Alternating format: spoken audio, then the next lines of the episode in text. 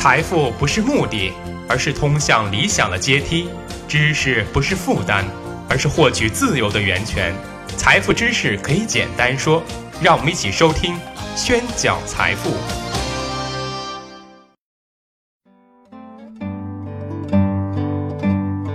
欢迎大家收听宣讲财富，我是张先成。看过病的人都知道，在协和、三零一这些名牌医院挂专家门诊是有多难。价钱倒不贵，不过十四块钱，但数量有限，你半夜去也不一定能挂上号。但是呢，如果你非要看专家，也不难，花三百元左右就可以从票贩子手中买到号。有时候找票贩子挂号，反倒成了一种习惯。有人调侃了，是不是这些票贩子都是医院养的呢？要不然国家想管，怎么就管不了？好。我们今天就谈一谈为什么票贩子屡禁不止，这背后的经济现象是什么？在经济学上有一个术语叫做“隐形之手”，是英国著名的经济学家亚当·斯密在《国富论》中提出的。他认为每个市场的参与者在追求个人利益的过程中，市场都会均衡地给所有参与者带来利益，而且市场会以它内在的机制维持这个体系的健康运行。并会确定合理的价格和平衡的供需关系。这些机制啊，就像一只隐形的手，默默地指导整个经济体系的正常运行。那再简单点说，就是这个市场不需要任何管理，它自己就会照顾好自己。我们再说回专家号的问题，如果协和变成民营医院，并且政府不得参与定价，那么你认为民营老板会怎么做呢？它肯定会涨价，因为一号难求啊！愿意挂专家号的人远远大于医院能受理的范围，或者说需求远远大于供给量。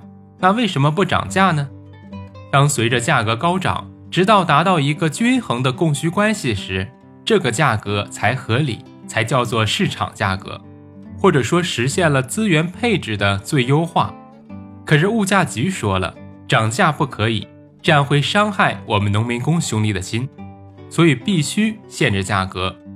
那么限制挂号费的结果就是谁都能挂到专家号，这样的话需求就会远远大于供给量。那么怎么才能做到人人都有挂专家号的机会呢？这有两种方法可以公平解决。第一种，抽签摇号，看运气了，谁都有机会中签。抽不到呢，你可以怨天，但不能尤人。第二种呢，排队，这纯粹看体力和意志力了，先到先得。你可以早上五点来排队，但是你前面还有昨晚打地铺的呢。那么，如果有些人的确需要专家来诊断，或者自认为运气不好抽不到签儿，又或者年老体弱没法去排队，怎么办呢？票贩子就出来了，可以帮你安排专家、住院等一条龙服务。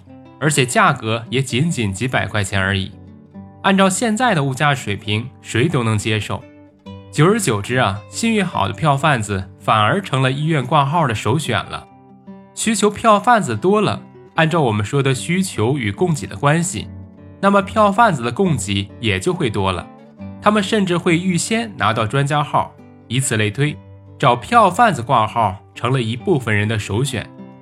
但话说回来，票贩子虽然帮助了一部分人，但是破坏了公平机制，而且损害了生产者的利益。因为高出来的票价归票贩子所有，不归生产者所有。可是我们说，没有消费哪来的伤害呢？如果没人找票贩子，又怎么会有人卖呢？进一步说，如果我们把专家号的价格放开，全部交由市场去定价，用市场的手段去解决供需平衡。那么找票贩子的人自然就少了，而且票贩子们无利可图，那自然也就解决了票贩子屡禁不止的问题了。中国建国初期实行过计划经济，我们曾经对一切物品实行过限制价格，结果是要什么没什么，造成了一种特殊的短缺经济。后来实行了市场化经济改革，放开了大部分价格。反而生产增加了，市场丰富了，我们要什么就有什么。但是始终有一些经济学家担心市场经济的自发性太大，不能保证我们农民工兄弟的利益，所以也会对一些关乎民生的行业，比如铁路、医院等部门限制费用。可是排队都挂不上号，要去找票贩子挂高价的号，那么控制价格还有什么意义呢？司马迁曾经在《史记·货殖列传》中写道：“故物件之珍贵，贵之争贱，各劝其业，乐其事，若水之趋下，日夜无休时，不招而自来。”意思是说，价格贵了，需求就会变少；如果需求变少了，价格就会慢慢下跌。需求和价格会自发的调节，就如同水往低处流一样，不用召唤。就会顺时而至，可见当时司马迁主张对商业要无为而治，这与亚当·斯密提出的隐形之手理论是多么的相似啊！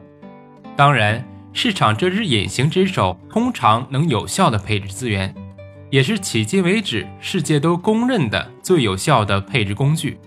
但是，市场机制如同一部精密的机器一样，并不能完全保证不出事故，因此。政府对经济特殊时期的干预也是必要的，只不过这种干预的范围要严格控制在市场失灵的范围内。如果超过这一范围，政府的干预就是多余的了。谢谢大家的收听，我是张宣成。